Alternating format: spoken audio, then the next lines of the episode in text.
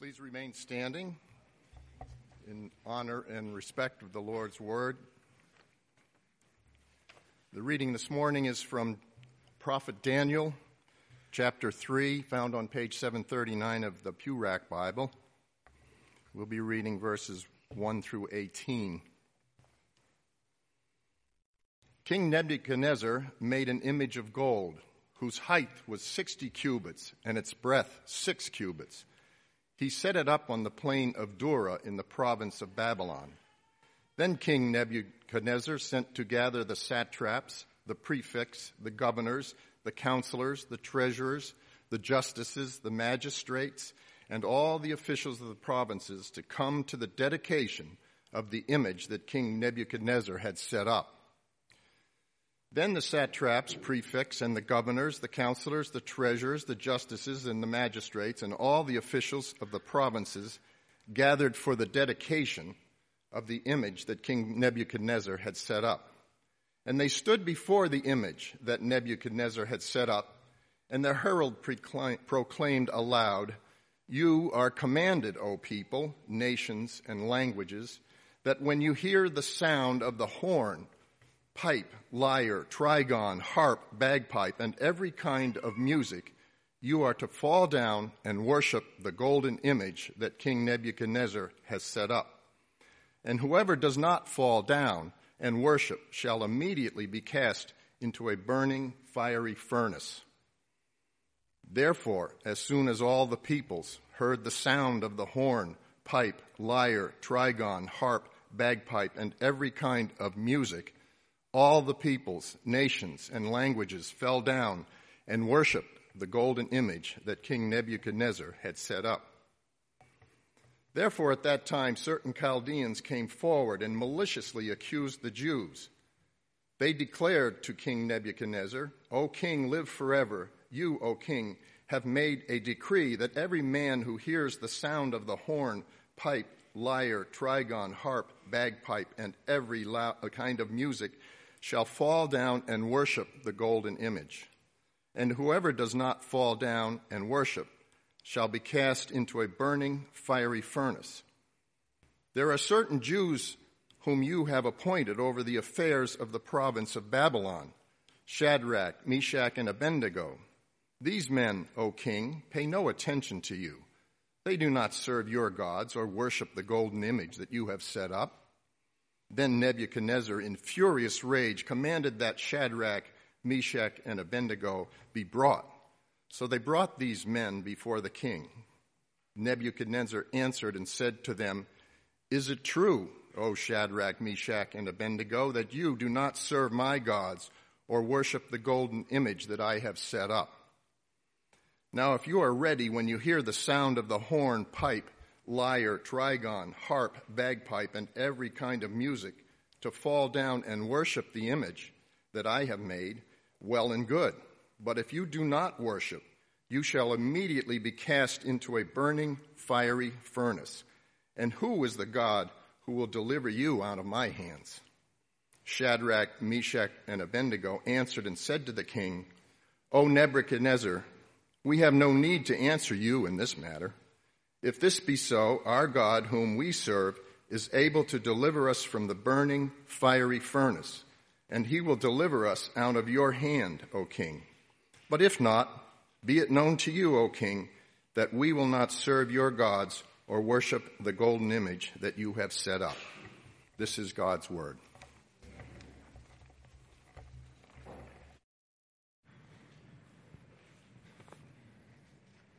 Now, I should apologize for making all of you stand so long. Uh, I picked a long passage, but if it's any consolation, uh, the passage I'm using actually goes through verse 30. So I saved you 11 verses. Uh, uh let's pray this morning uh, before I begin. Lord, we thank you for today. Uh, we thank you for the opportunity to come as one people, united by your sacrifice, by your love for us. Help us this morning to, uh, to be attentive, to be uh, searching ourselves. That if we see an area where, Lord, we are still holding back from you, or we are choosing to do things our own way, God, convict us. Help us to grow in our love for you and our appreciation of your greatness, of your majesty. Cut us to the heart, God. We pray this in your good and in your precious name. Amen. Now, one thing that hasn't changed in the thousand years of human history is our love for stories. You know, when we're a kid, we ask our parents, you know, please tell me my favorite story again and again and again and again. Now, my daughter's young, so she doesn't have a favorite story. Uh, but what we do is we go through her books and we just make animal noises. But she loves it. Uh, we've got this one book, uh, what is it, Little Blue Truck? It's just a story about a little blue truck. It's really not that good, uh, but, but that's children's books. Um, but when we learn to read, well, at least some of us discover that the library is actually kind of a fun place to go to. Was that just me? But I went to the library and I would check out books and I would read books. And it seemed like every time you turned a corner, there were more and more stories that you hadn't seen yet, that you hadn't discovered, uh, that were yet to be read and appreciated. Uh, there are classic stories. There are stories that stretch the imagination. There are uh, gritty stories that make us rethink the way we perceive ourselves and the world around us. Uh, when we're in school, we read old stories that we're not nearly old enough or mature enough to actually appreciate. Uh, and when we get together with our friends, we swap stories about the night we had before, or about the things going on in our lives, or about the things that we'd like to do, or the people we'd like to be. Uh, we share stories, and when we get old enough, we start to start saying things like, you know, today's music just isn't what it used to be, or it's just not very good. We do the unthinkable, and we start to listen to stories wherever we can find them, even talk radio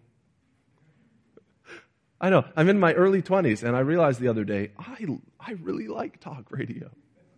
I drive home from church and see if we get out at the right time, uh, you can all get in your cars and listen to a Prairie Home Companion, which some of you appreciate, some of you don't. That's okay.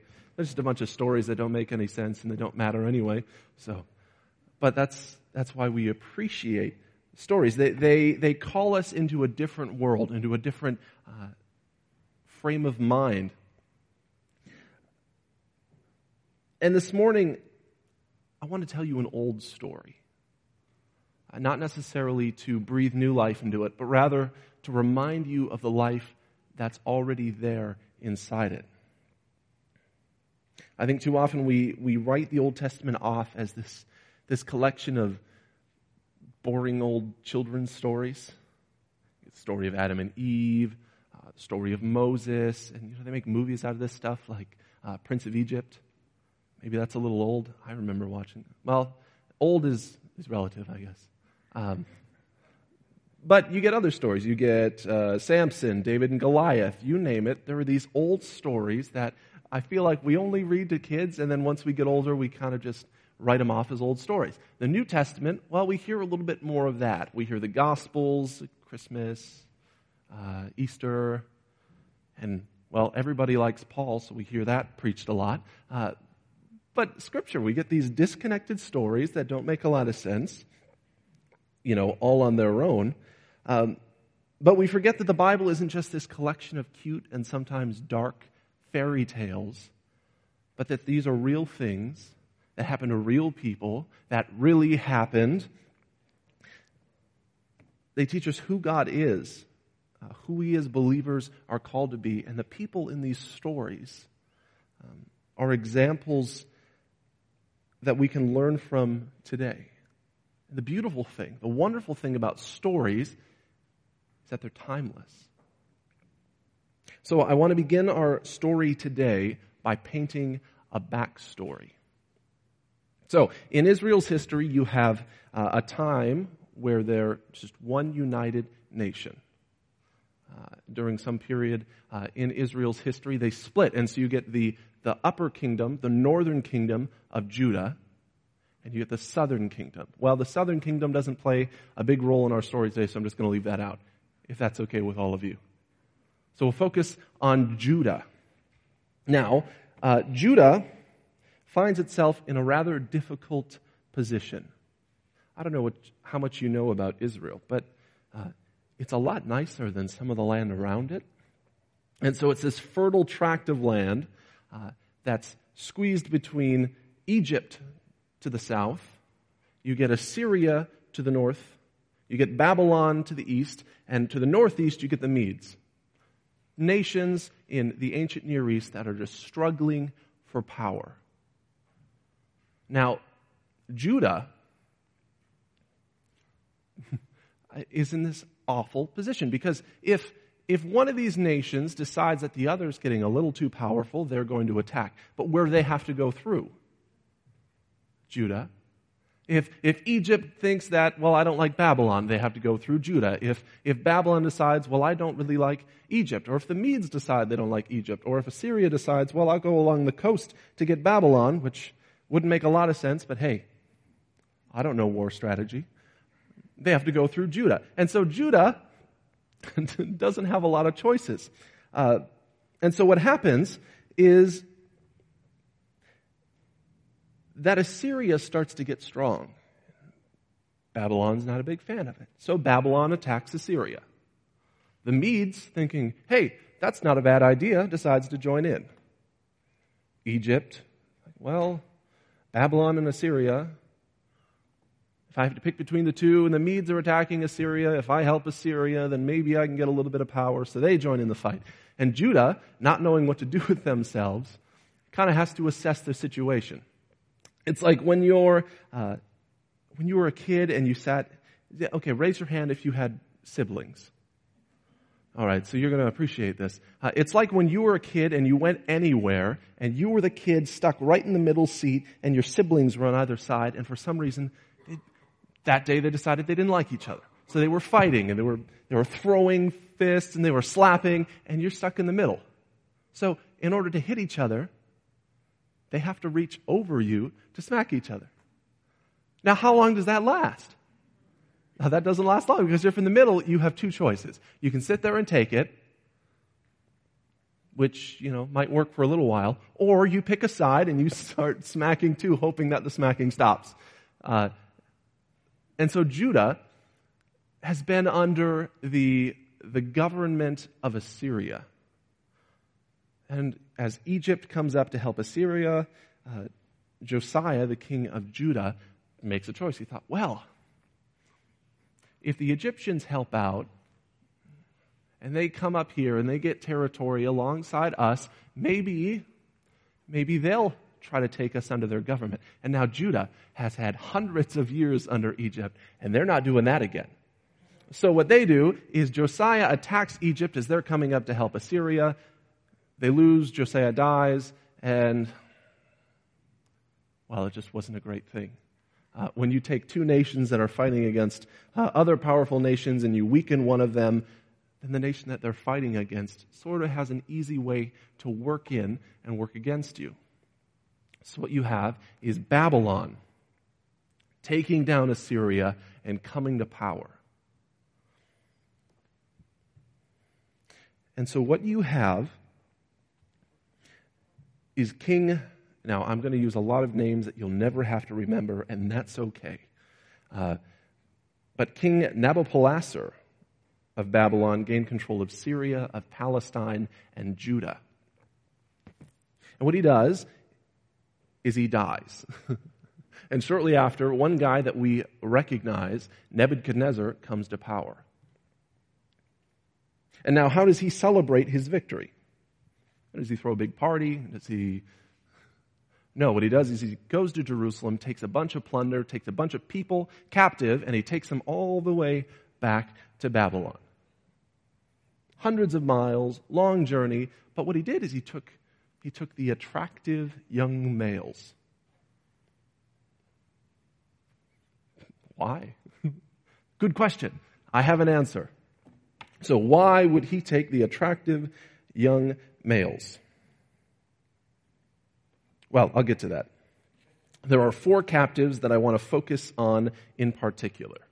There's Daniel. We all know who Daniel is. Uh, there's Hananiah, Mishael, and Azariah. Okay, now you might be thinking, Daniel. Daniel, I know that guy. That's the guy with the lions. But who are those other three? Well, you might know them better as Shadrach, Meshach, and Abednego.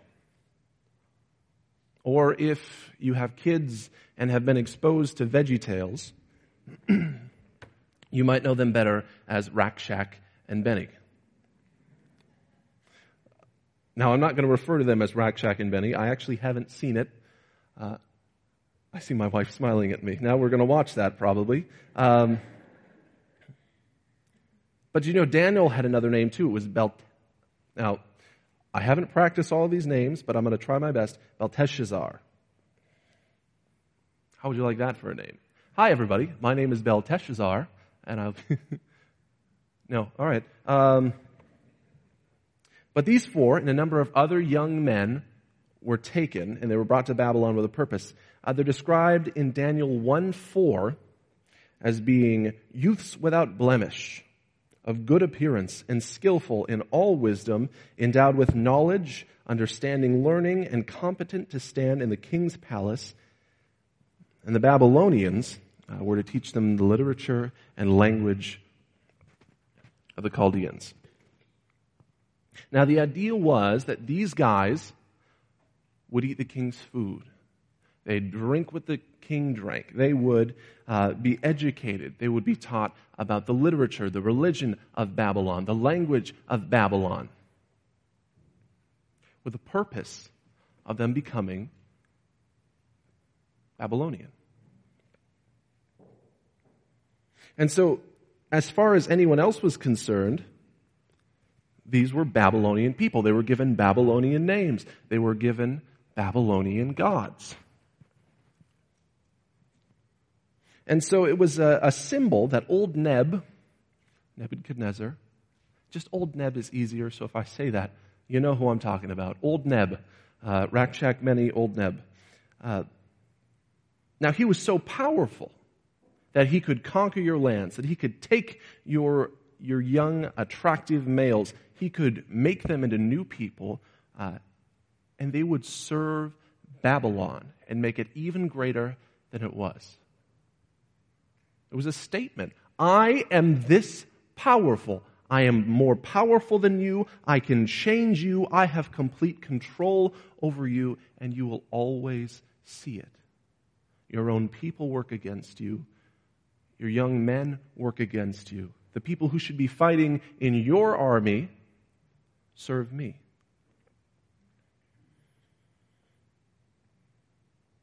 Now, they were given new identities, stripped of their old ones. Now think about it. They're given new names. Daniel, in Hebrew, uh, means something like God is my judge. Belteshazzar, Bel protect his life or protect the king. Bel being uh, a Babylonian god.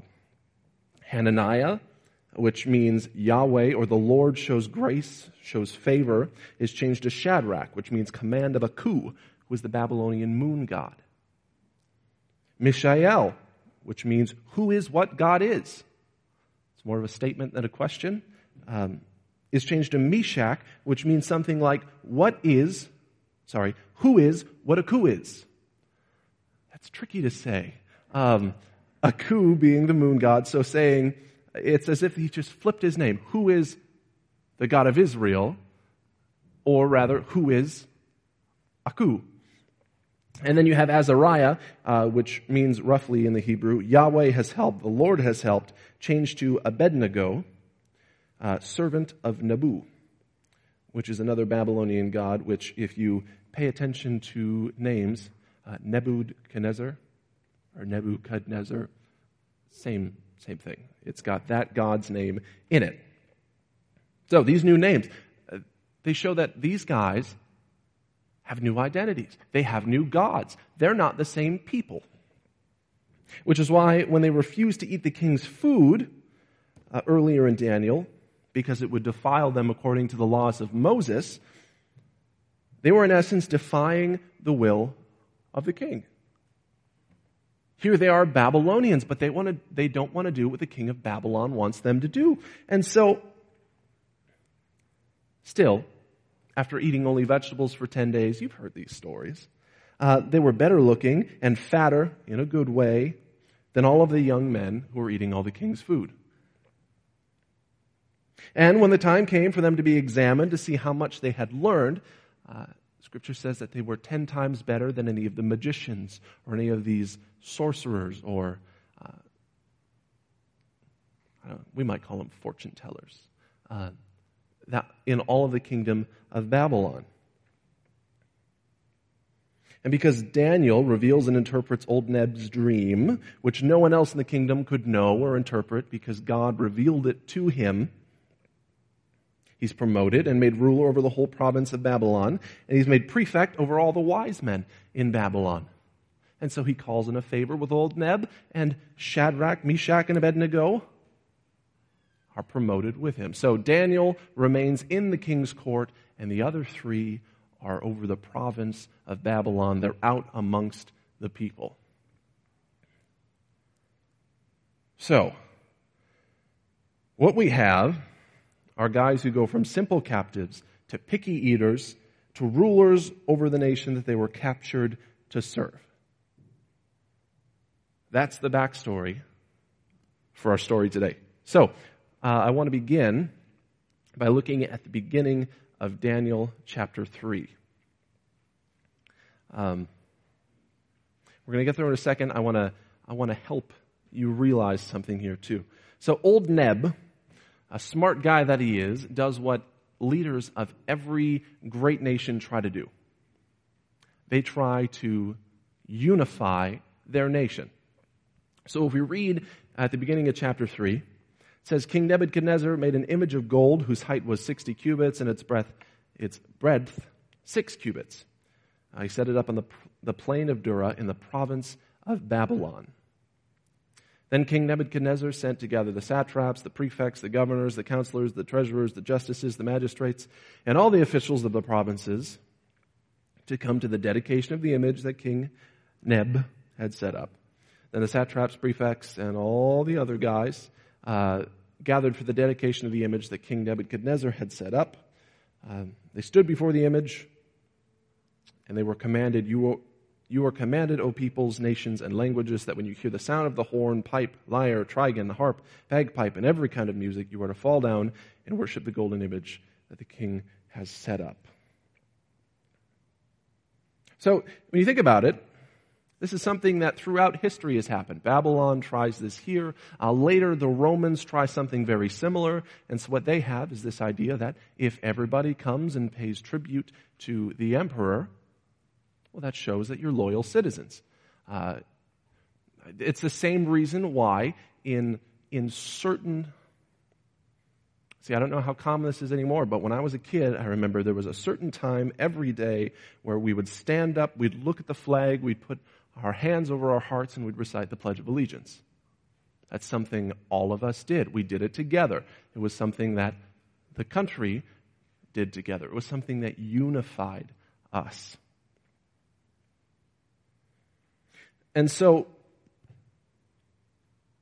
when Neb, when old Neb is doing this, he's, he's trying to get everyone to conform to this one particular behavior. You have, you have old Babylonians, you have people that you've captured and brought into your nation. How do you get them to work together? How do you get them to all serve you, to be loyal to you together? Well, you give something that they share, something that unifies them. And so when the music plays, you fall down and you worship the image. It's that simple. It's not actually that hard of a request. When the music plays, you, you fall down. Now, you might say, well, but if I don't know where the image is? Well, it's not hard to miss. You just look for the big new statue. Uh, and you wonder, well, how big is it? Well, it's 60 cubits by 6 cubits. So 60 cubits tall, 6 cubits wide. Uh, if you do the math on that, each cubit is 18 inches. Uh, then what you end up with is roughly a statue 90 feet tall and 9 feet wide. Okay, well, that might be easy to spot. If you still can't find it, it's made of gold. It's shiny. Now, we don't know whether it was just plated with gold. I don't know if you're interested in that sort of thing. but I was. Uh, so what you have is an old historian records a golden image in Babylon made of 800 talents of gold. 800 talents. What does that add up to? Well, roughly 22 tons or 44,000 pounds of gold. So that's not something you're just looking around and miss. you notice it, and it's in the plain. It's in a field. It's out there where people can see it, where they notice it, and it's a simple request. When the music plays, fall down and worship. So I actually came up with a fun little thing you can remember here. Uh, when the music plays, you fall down and pray, uh, and those who don't burn to death in a furnace. Uh, so, uh, easy to remember. Uh, when the music plays, fall down and pray. Those who don't, burn to death in a furnace. And so this was great. When the music played, everyone fell down and everything was peachy. Except for three guys who were continually uh, making an issue for the king of Babylon. So these uh, Chaldeans come to the king and they start to accuse Shadrach, Meshach, and Abednego. And, you know, from our perspective, we thought, well, how dare you? But in all reality, they have a good case. So, uh, if you look at verse 9, they start to butter up the king. So they declared to King Nebuchadnezzar, O king, live forever. Uh, you, O king, have made a decree that everyone who hears, well, this is where they start uh, to just state the facts. Now, every man who hears the sound of the music and worship uh, they shall fall down and worship the golden image. And whoever does not fall down and worship shall be cast into a burning fiery furnace. So basically, they're saying, hey, we know what you told us. Uh, it's pretty clear. And then they get to the last part, verse 12, and they said, There are certain Jews whom you have appointed over the affairs of the province of Babylon Shadrach, Meshach, and Abednego. These men, O king, and this is where they start to accuse, pay no attention to you they do not serve your gods or worship the golden image that you have set up. And you think about, well, why is that important? Why, why are they making this accusation? And why do we read in verse 13 that Nebuchadnezzar, in a furious rage, commanded that Shadrach, Meshach, and Abednego be brought? Well, I think Nebuchadnezzar has a good reason. So if the king feeds you, you give him, you give him your loyalty. If he treats you with favor, educates you, gives you positions of power and authority in his kingdom, you pay him your loyalty. And if he sets up a golden image and says, when the music plays, you fall down, and you do this out of loyalty and respect and obedience to me, you do it because it's your king. And he's done great things for you. And then you get these three Jews who have they have no idea what they should be doing, and even if they know what they should be doing, they're not doing it, and that is a sign of disrespect, disobedience, and it undermines my rule as king. But to show how gracious he is, he gives them a second chance. It's as if he's saying, Guys, guys, I don't believe this. You're, now, I give you food, I give you shelter, I give you power. Just fall down and worship, and we'll pretend like, this never happened. Just make it go away. Show that you serve me. Show that you serve my gods. Prove these guys wrong. But if you don't, I'll be forced to make an example of you. I don't want to do it. What God if I choose to make an example of you, can save you from me, who conquered your land, who took you captive, who has power to change your name, who holds your lives in my hands. Guys, just do it. But Shadrach, Meshach, and Abednego reply in verse 16. O Nebuchadnezzar, we have no need to answer you in this matter. oh, if I was the king and they said that to me, oh, Oh, that wouldn't be good. Uh, he says, but then they keep going on. They don't stop there. They say, if this be so, our God whom we serve is able to deliver us from the burning fiery furnace, and he will deliver us out of your hand, O king. But if not, be it known to you, O king, that we will not serve your gods or worship the golden image that you have set up. And I think this is just interesting. They say, you know what? You say that you're so powerful, but our God can save us. And even if he doesn't, we're not going to do what you ask us. We're not going to bow down and worship your God. We have one God. We're sticking with that. We're not changing who we are because you ask us to. And the rest of the story just really tells itself. So in verse 19, Nebuchadnezzar was filled with fury, and the expression of his face was changed against Shadrach, Meshach, and Abednego. I think that's really interesting the way they worded that. He was furious, and his face, his facial expression changed. I just, I, I'm picturing a movie where you just get that slow motion, just angry snarl, and then and then he keeps, it keeps going. He says, he ordered the furnace heated seven times more than it was usually heated, and he ordered some of the mighty men of his army to bind them, Shadrach, Meshach, and Abednego, and to cast them into the burning fiery furnace.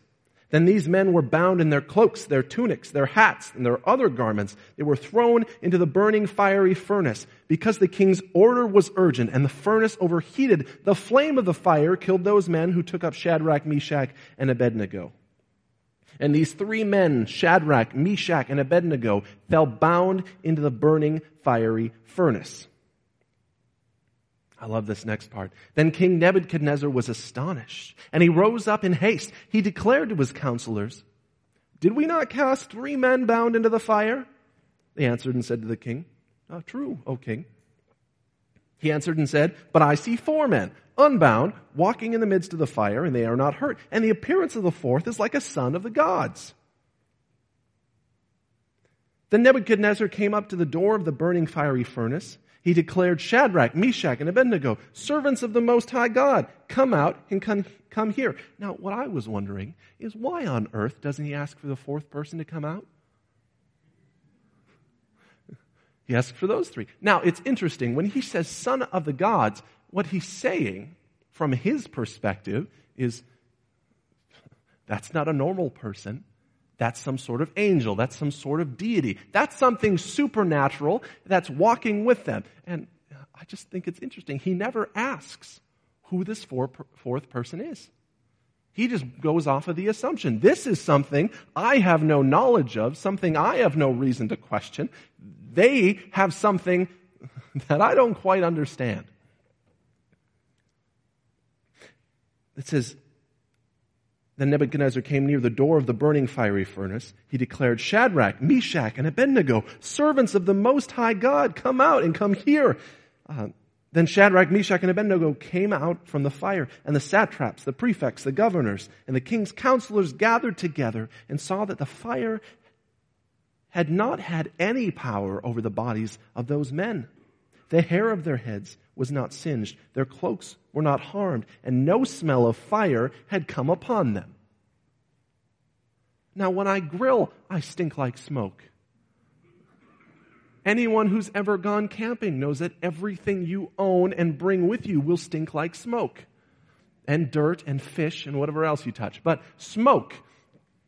And here you have three guys who are thrown into this fiery furnace so hot that the people who throw them in are killed. And they come out okay and don't even smell like smoke. No, no lost eyebrows, no burnt off finger hair like when you start the grill and it, um, they come out all right. And, and Nebuchadnezzar answers and says, Blessed be the God of Shadrach, Meshach, and Abednego, who has sent his angel and delivered his servants, who trusted in him and set aside the king's command and yielded up their bodies rather than serve and worship any God except their own God. Therefore I make a decree, any people, nation, or language that speaks anything against the God of Shadrach, Meshach, and Abednego shall be torn limb from limb and their houses laid in ruins, for there is no other God who is able to rescue in this way. Then the king promoted Shadrach, Meshach, and Abednego in the province of Babylon. Now I find that interesting. He, he not only is just blown away by the fact that they're okay, but he says, Blessed be the God of Shadrach, Meshach, and Abednego, uh, who sent his angel, delivered his servants, uh, these servants who trusted in him and set aside the king's command. He's not, he's not criticizing anymore that you, you were disobedient and you weren't loyal to me. Instead, he's saying, you put me aside and glory be to whatever God you worship. I find that to be just miraculous. Now, in an act of absolute rebellion, these three commit themselves to death, not because they know God will save them, even though He can, but because they refuse to abandon the God they serve, regardless of the pressure put on them.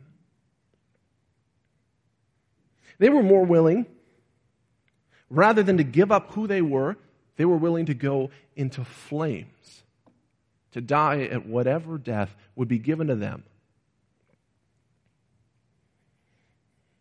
They weren't willing to give up who they were despite being in a new place with new names, living new lives, in a place where it looked like God had all but abandoned them. Think about where they are. They've been carried hundreds of miles in captivity to another land by a king who doesn't respect their God, by a king who has no respect for them, who has changed their lives, taken their lives away, given them lives that they didn't ask for. You know, they could have sat there the whole time and asked, Where is God?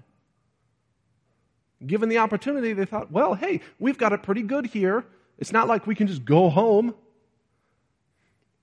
So they give up positions of power and authority, and they disrespect the king who had actually taken care of them, despite kidnapping them. Uh, and they just rebel. Now, last week we talked about the importance of finding our identity in who God is and who we are in God's eyes. If you weren't here, that's okay. Uh, two weeks ago, I wasn't here because I, uh, I was never actually meaning to bring this up, but somehow I did, and now there's no getting out of it. Um, I was supposed to preach two weeks ago, but you know how we switched the service to be earlier, and it was at 9:30, uh, and then Pastor Brandon gave me a call at 9:30 and woke me up. Uh, I was, hey, hey, where are you? Uh, uh, well, that was off topic. Um, so, if you weren't here last week, that's okay. I'll kind of tell you what we were talking about. Um, but, uh, well, I lost my spot. Uh, if you were left wondering last week, how does this apply to me? What does this mean for me? I really want you to think about the story we just heard.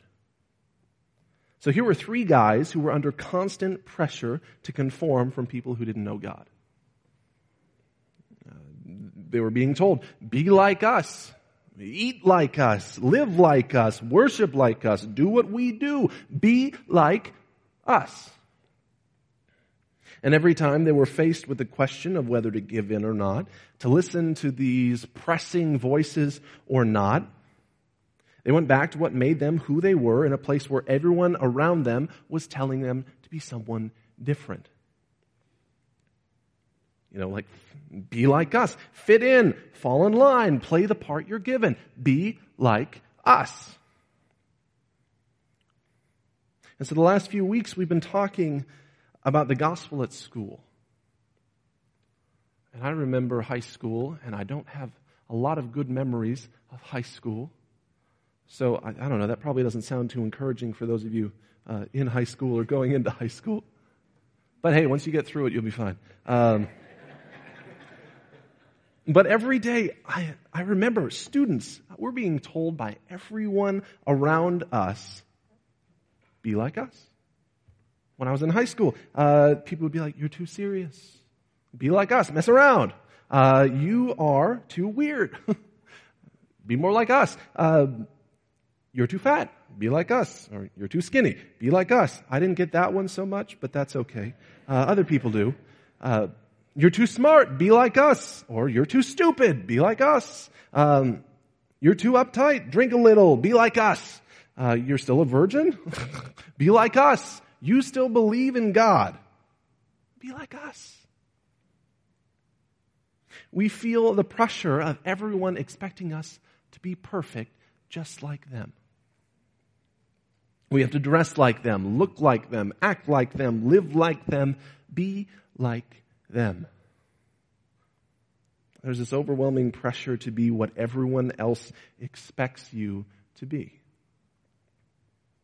And God is waiting there with his arms open saying, I love you. Not who these other people expect you to be, not who they're calling you to be, but who you are in my eyes. You don't have to be, you don't have to worry about being pretty enough or smart enough or cool enough or rich enough. God made you. He pursued you. And He is what makes you you. You don't have to become anything to earn His love. You don't have to listen to all of the voices telling you who you have to be or who you should be or could be. There was one voice that does not falter, that is telling you who you are to Him. And we as a culture, we're pressured to believe certain things about God, about ourselves. As a church, we're pressured to keep our beliefs to ourselves, to keep our faith to ourselves, under wraps, secretive. We don't need that. We as individuals are pressured to be like everyone else, to live like everyone else, to accept what other people accept, to stop believing in the myth that there's a God, and to live in the enlightened truth that we make our own worth. We've been pressured into preaching certain things about God, that He's loving and He's accepting, that He takes us as we are, and that's true. But we've been pressured to overlook other things about God, that He hates sin, that He does things that we're incapable of understanding, that He has made us for greater things than worldly pleasures and selfish gain. We've been pressured into accepting the lie that we can fit God into this small box that we have control over.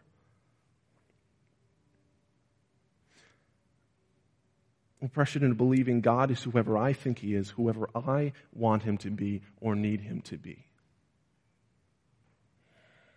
And so we speak of God as our friend and pretend that He isn't the great and mighty creator of everything that exists. We speak of God's mercy and compassion and we pretend away His wrath and His justice. We speak as if we're God's masterpiece, the epitome of His creation, worthy of His attention and blessing and love, rather than speaking of ourselves as made in His image. As people who have the distinct and greatest honor to point to the one who made us, whose image we're made in, who is alone worthy of our attention, our blessing, our love. Rather than giving into the pressure, we need to root our identity in who God is. Trusting in who God is, not in who I want Him to be. As long as we're in this world, we're going to face pressure to conform. How we respond to that pressure shows what defines us, shows what we're built on, shows what makes us who we are. Either we give in to the pressure uh, and we seek what everybody else seeks, or we resist it and we show that we've already found something greater.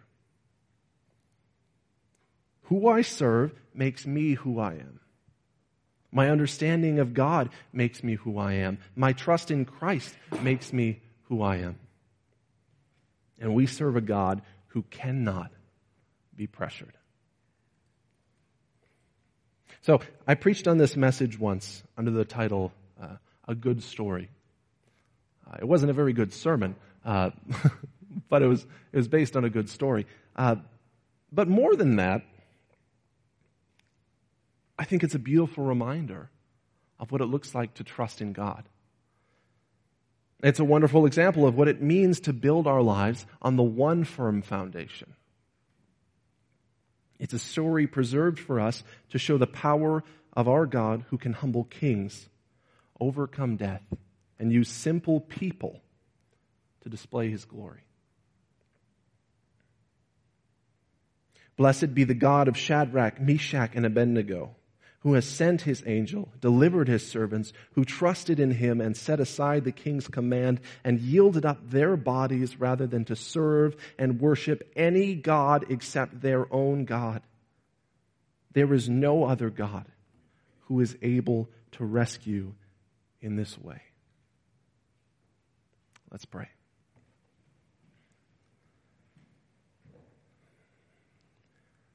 God, we come this morning to worship you as the only God, as the only one worthy of worship and attention and love.